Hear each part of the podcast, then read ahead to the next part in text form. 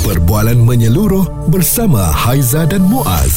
Pagi on point, cool 101. Semasa dan social rombakan kabinet yang berlaku pada hari Selasa lepas telah pun uh, diumumkan oleh Perdana Menteri Datuk Seri Anwar Ibrahim dan antaranya naib Presiden AMNO Datuk Seri Johari Gani yang juga bekas Menteri Kewangan kedua dalam kabinet kerajaan terdahulu di antara 2016 hingga 2018 dilantik mengetuai portfolio baru Kementerian Perdagangan dan Komuniti dan pengarah strategi amanah Datuk Seri Dr. Zulkifli Ahmad juga bekas Menteri Kesihatan ketika pentadbiran Kerajaan Pakatan Harapan pada 2018 kembali memegang jawatan yang sama dan naib Presiden DAP Gobing Sing Dio yang juga bekas Menteri Komunikasi dan Multimedia uh, telah dilantik semula sebagai Menteri Digital iaitu kementerian baru yang diwujudkan daripada pecahan Kementerian Komunikasi dan Digital. Dan saya rasa dalam masa yang terdekat kita dapat mewujudkan uh, kerangka yang jelas berkenaan dengan peranan uh, saya sebagai Menteri Digital uh, dan apa yang perlu kita laksanakan dalam masa yang terdekat.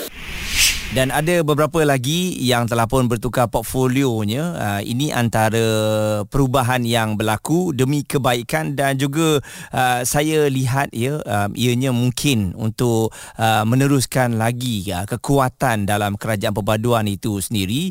Uh, harus ada perubahan walaupun mungkin tak digemari oleh ramai orang tetapi Perdana Menteri mempunyai percaturan yang tersendiri. Jadi kita akan bincangkan mengenai perkara ini impak daripada rombakan kabinet setelah setahun pentadbiran kerajaan perpaduan kejap lagi kita akan dapatkan pandangan daripada Prof. Dr Azmi Hassan. Ada yang kata uh, ini seolah-olah macam pusing-pusing balik je kan sebab menteri yang sama yang pernah dilantik dulu ambil portfolio yang sama. Walaupun ada yang bertukar portfolio yang berbeza. Tapi impaknya secara dasarnya secara besarnya adakah akan memberikan kesan kepada rakyat dan juga kepada negara kita Malaysia responsif menyeluruh tentang isu semasa dan sosial. Pagi on point bersama Haiza dan Muaz di Cool 101 rombakan kabinet yang telah pun uh, berlaku. Mungkin ada uh, daripada percaturan ataupun pemantauan anda anda mahukan menteri ini ditukar tetapi tidak. Anda mahu uh, mungkin dari segi kementerian ini diubah tetapi tidak ya. Sebab itu apa yang kita rasa tetapi ini berdasarkan pemantauan selama setahun dan pastinya rombakan ini perlu dilakukan untuk meneruskan lagi segala gerak kerja yang telah pun ditetapkan oleh kerajaan perpaduan. Jadi kita bawakan profesor Dr Azmi Hassan pakar geostrategis dan juga fellow kanan Akademi Penyelidik Strategi Nusantara. Dan uh, kalau kita lihat uh, doktor ya, pada waktu ini um, ramai yang telah mengetahui mengenai rombakan yang telah pun uh, dilakukan. Tetapi ada juga yang tak berpuas hati sebab kita tahu um, mungkin ada setengah uh, menteri pada pandangan mereka tidak perform. Tapi dari segi keseluruhan yang uh, Prof. Dr Azmi sendiri tengok bagaimana agaknya rombakan kabinet ini uh, berlaku apa sebenarnya yang dilihat oleh oleh Perdana Menteri? Uh, ya Muaz, uh, kalau kita bandingkan setahun lepas bila kabinet itu mula-mula dibentuk, ianya adalah untuk kepentingan politik. Kerana pada ketika itu Datuk Seri Anwar memerlukan sokongan 19 entiti yang berlainan. Mm-hmm. Dan seperti Muaz kata, dalam masa setahun ini Datuk Seri Anwar dapat menilai prestasi satu-satu kementerian itu. Dan saya melihat, kalau lihat pelantikan kabinet baru ini, orang baru masuk, ditukar portfolio ada yang digugurkan itu adalah percaturan strategik Perdana Menteri. Kerana beliau dah tahu dah, sokongan itu dah ada. Uh, jadi untuk mendengar apa kritikan-kritikan yang dikemukakan oleh rakyat, sebab itu diadakan uh, rombokkan semula uh, kabinet ini. Muaz. Mm-mm. Dan uh, Dr. Azmi, mungkin dari segi kalau kita lihat eh um, ada menteri-menteri yang uh, terpaksa bertukar uh, kementerian dan ada yang terpaksa dibawa masuk um, adakah uh, menteri-menteri sebelum ini uh, tidak mencukupi ataupun dari segi prestasinya tidak mencapai uh, seperti yang dimahukan? Uh, kalau kita lihat cuma seorang menteri saja yang digugurkan uh, dan banyak berlaku pertukaran portfolio Uh, tapi saya rasa Muaz pun pasti tahu kenapa pertukaran portfolio Menteri Kesihatan dulu kepada Menteri Wilayah. Kita tahu kenapa itu berlaku dan dimasukkan orang yang berpengalaman iaitu Datuk Seri uh, Dr. Zulkifli. Uh, tapi satu perkara yang saya pun masih terfikir-fikir adalah pertukaran portfolio uh, tiga menteri daripada yang penting ini iaitu daripada uh, Kementerian Pertahanan, Kementerian Pengajian Tinggi dan juga Kementerian Luar Negeri. Uh, itu adalah percaturan strategi. Ada ada sebabnya dan dan itu yang menariknya. Uh, kerana apa yang dilakukan adalah bukan untuk kepentingan politik. Selalunya bila kepentingan politik adalah untuk kepentingan parti. Tidak. Saya melihat pertukaran portfolio itu adalah untuk kepentingan masa depan negara masa depan rakyat uh, yang yang didahului pada ketika ini. Tapi ironinya um, ketiga-tiga portfolio ini datangnya dari parti yang sama iaitu Barisan Nasional. Betul doktor? Dan uh, uh, dilihat juga dari segi perubahan-perubahan portfolio ini adakah uh, ianya mendapat persetujuan uh, bersama dalam parti itu sendiri ataupun memang telah pun diarahkan oleh Perdana Menteri pada pandangan uh, doktor sendiri? Uh, kedua-dua sekali. Uh, mesti ada persetujuan daripada parti itu ataupun presiden itu sendiri dan juga Perdana Menteri bersetuju. Jadi dia menjadi isunya adalah ia, ia daripada parti AMNO mm-hmm. uh, tapi yang menjadi isunya ketiga-tiga kementerian ini adalah sama dikatakan sama kuatnya pengaruhnya. Mm-hmm. Uh, jadi itu yang pening kepala tu. Uh, sebab itu dikatakan ini adalah percaturan. Jadi apa salahnya kalau presiden parti itu uh, menjadi lebih kuat maka kerajaan perpaduan akan menjadi lebih stabil. Jadi itu yang dikatakan percaturan Perdana Menteri bersama-sama dengan parti tersebut. Uh, Prof. Dr. Azmi akan terus bersama dengan kita lagi. Mungkin kita nak lihat dari segi rombakan kabinet ini, adakah ada yang mengatakan kalau tak perform lagi, tahun depan kita akan uh, tukar lagi lah kan menteri-menteri yang ada ni sebab uh, kita ada lima tahun, lima kali bertukar lah kalau tak perform. Itu pandangan netizen suara serta informasi semasa dan sosial bersama Haiza dan Muaz. Pagi on point cool 101 impak dari segi rombakan kabinet kali ini? Adakah anda dapat merasainya ataupun anda uh, berpuas hati secara keseluruhannya? Sebab uh, mana-mana organisasi pun kalau ada mungkin dari segi uh, prestasinya kurang memberangsangkan, memang akan ada berlaku pertukaran ya. Jadi ini sesuatu yang biasa. Cuma mungkin di peringkat uh, kerajaan persekutuan ini pastinya banyak mata yang tertumpu kepada keputusan yang dibuat oleh Perdana Menteri dan uh, Profesor Dr. Azmi Hassan pakar geostrategis dan juga fellow kanan Akademi Penyelidikan Strategik Nusantara masih lagi bersama dengan kita. Doktor, nak menentukan prestasi menteri ini bagaimana agaknya kan sebab uh, kita tahu menteri di bawahnya ada banyak uh, ya warga kerja yang menjalankan tugas.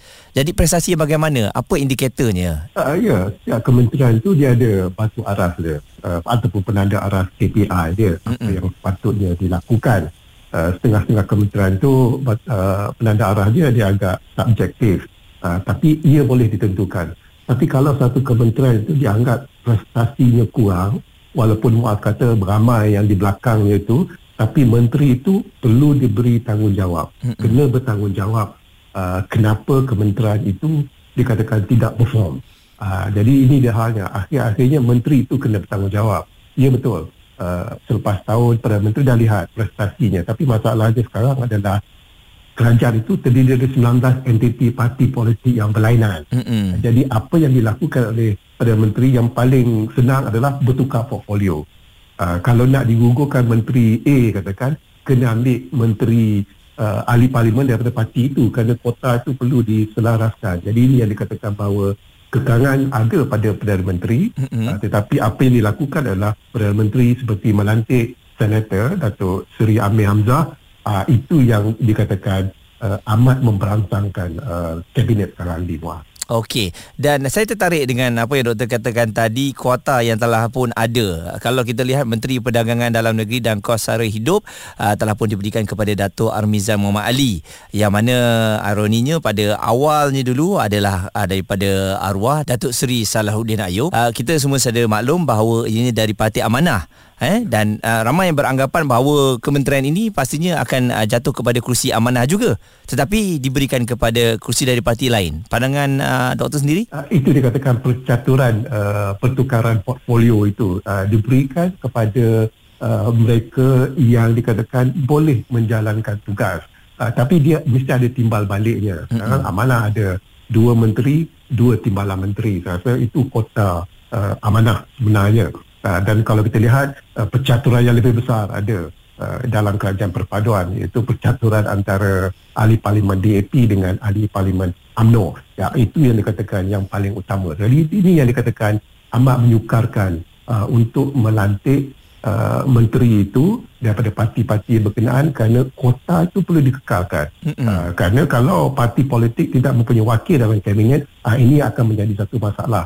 Kerana kabinet adalah yang membuat dasar. Dan bagi parti nak, yang nak terlibat dalam buat dasar ni, perlu ada wakil mereka.